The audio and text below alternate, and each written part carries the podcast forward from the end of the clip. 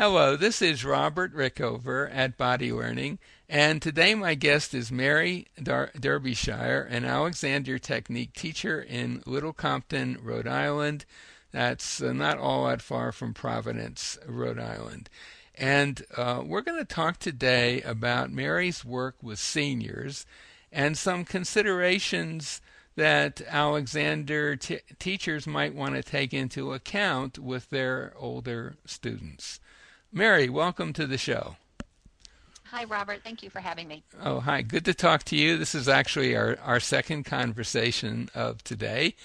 Um, Mary, what what's what are some important things for an Alexander teacher to know when they have a student who's in their 70s or 80s, possibly using a cane or a walker, that sort of thing? What are some important things for them to know? Well, I think patience is a very strong virtue as far as working with older people. Um, their ability to move, um, to, to even stand out of a chair can be very limited. Um, you have to have a lot of imagination insofar as uh, uh, creating a, a, a, space that they can move in. They may not be able to lie down on your table, for instance, mm-hmm. or your table may be bit because getting onto the table is always challenging. Mm-hmm. Um, I use a lot of different props with my chair um, to make my the seat of my chair higher or softer.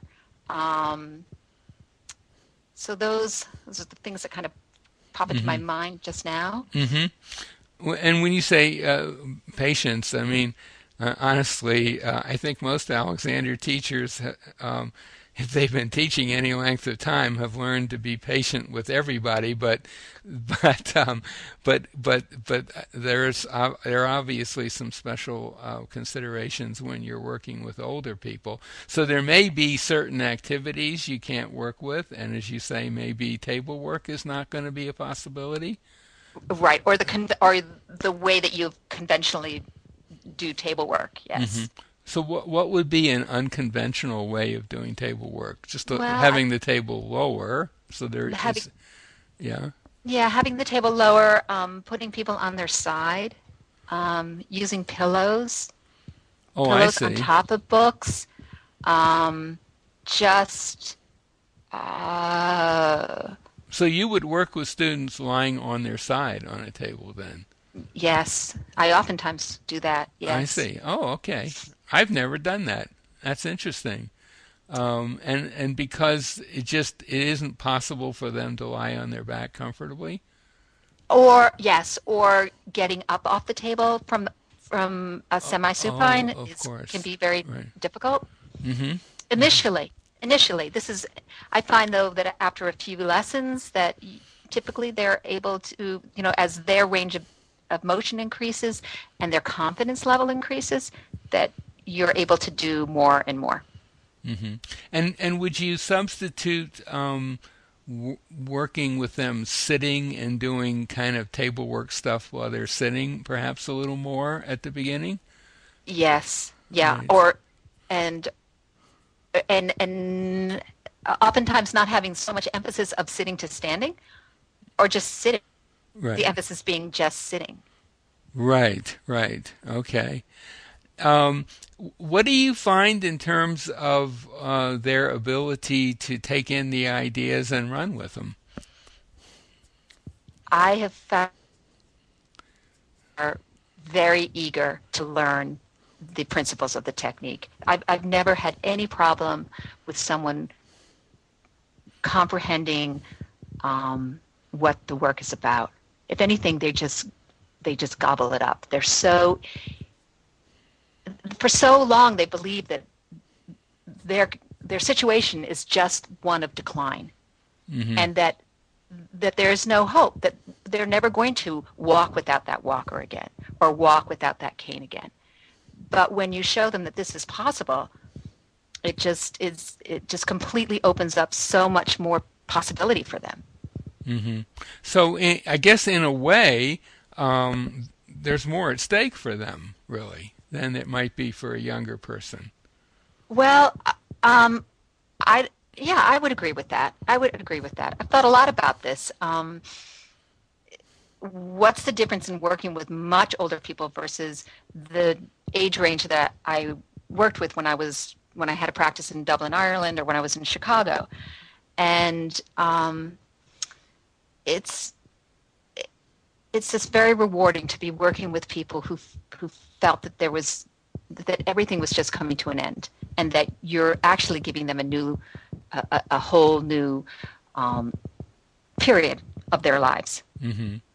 And of course, they have more time typically to work on their own. Yes, they do. They so, do. And do you like when someone comes to you at what uh, at what point in the lesson sequence would you give them some homework assignments? Well, I give them. I will have them do lie downs in their bed. Mm-hmm. So, um, and and you know, it's not the best thing. You know, it's not like lying down on the floor or lying down on a table, but they can do it. They can lie down in their bed and they can get something out of that. Absolutely. And and how about um, when do you start giving them some things to work on mentally, some Alexander directions, for example? And oh, immediately after the first Oh, okay. Me too. I do that That's, with pretty much you know, everyone. And you find that you can that works okay with older people. Absolutely. Yeah, they're they're they're eager to learn and certainly the people that I see, they are um, you know, they're they're avid readers, they're avid churchgoers, they're avid um, you, you know, they're interesting people. So learning something new is something that they they really want. Mm-hmm. And it's, I guess, it's learning something new that does not require them to necessarily engage in any r- rigorous exercise that they right. wouldn't be right. able to do in many cases. Right. It's it's it's totally adaptable to a fairly um, I won't say sedentary lifestyle, but a lifestyle that doesn't have a huge amount of external activity. Mm-hmm. Right. Yeah. Exactly. One thing that I do do with my older students is that I will take them through a range of motion. Um, because once they start to get the freedom in their in their in their limbs, for mm-hmm. instance, mm-hmm. or in their or in their their head and their neck, mm-hmm. the ability to turn their head from side to side, which a lot of them lose that ability. Right. right. And um, so to, I take them through this range of motion to show them that they that it, it, it, it, if they think of their directions that they can move through space because they've they've become so accustomed not being able to move through space they mm-hmm. become so accustomed to just kind of you know shuffling through their homes right and so for example with their arms you would you would uh, sort of take over the movement of their arms a bit to show them what's possible that kind of thing Exactly. And exactly. and um, I would imagine that it happens uh, fairly often that they're kind of amazed at what is possible. Oh, absolutely. Uh, yes. Yeah. They are. If they've they if they've if they've been kind of crunching into them themselves for a long time. And do you um, have you used uh, uh, body mapping ideas with them?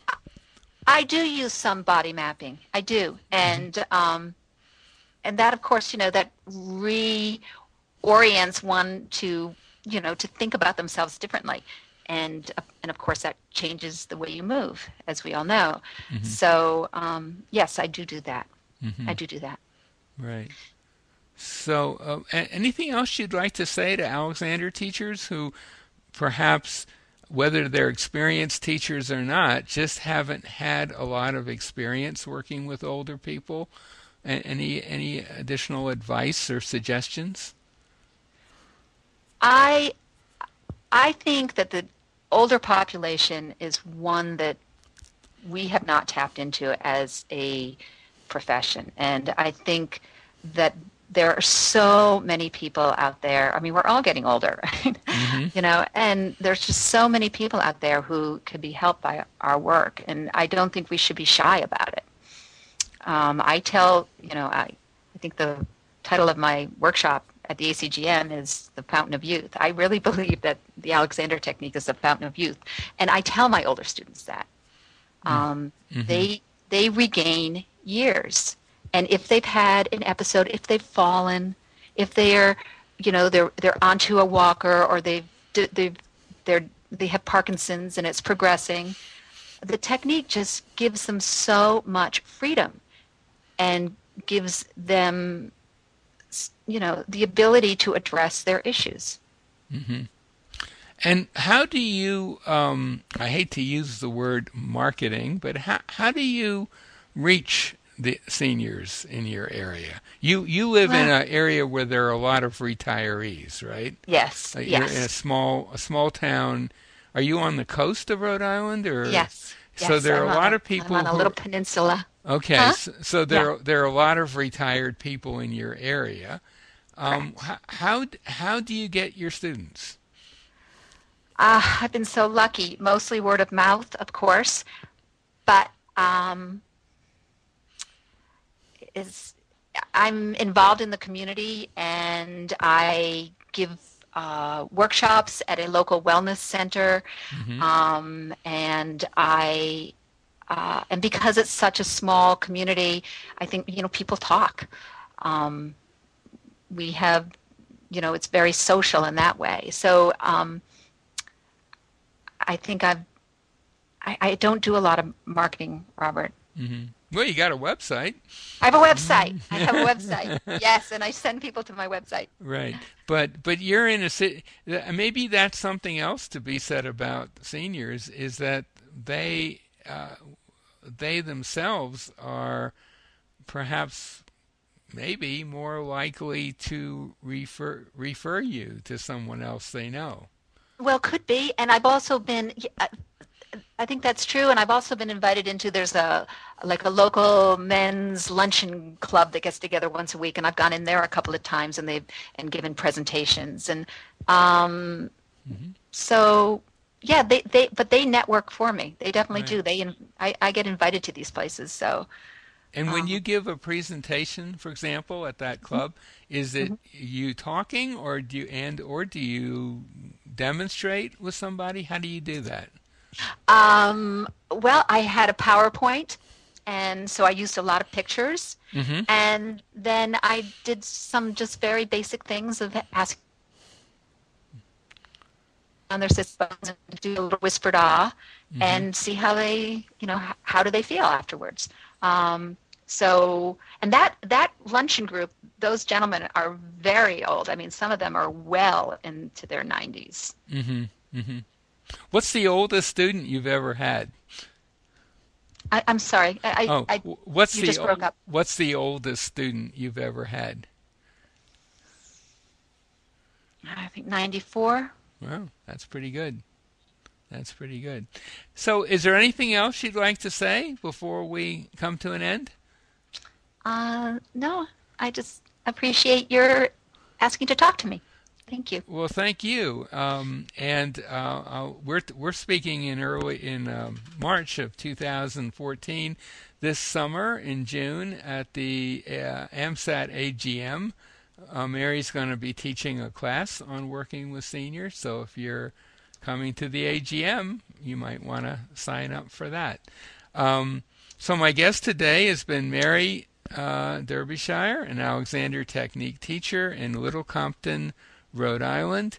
Mary, thank you so much for being on the show. Thank you, Robert.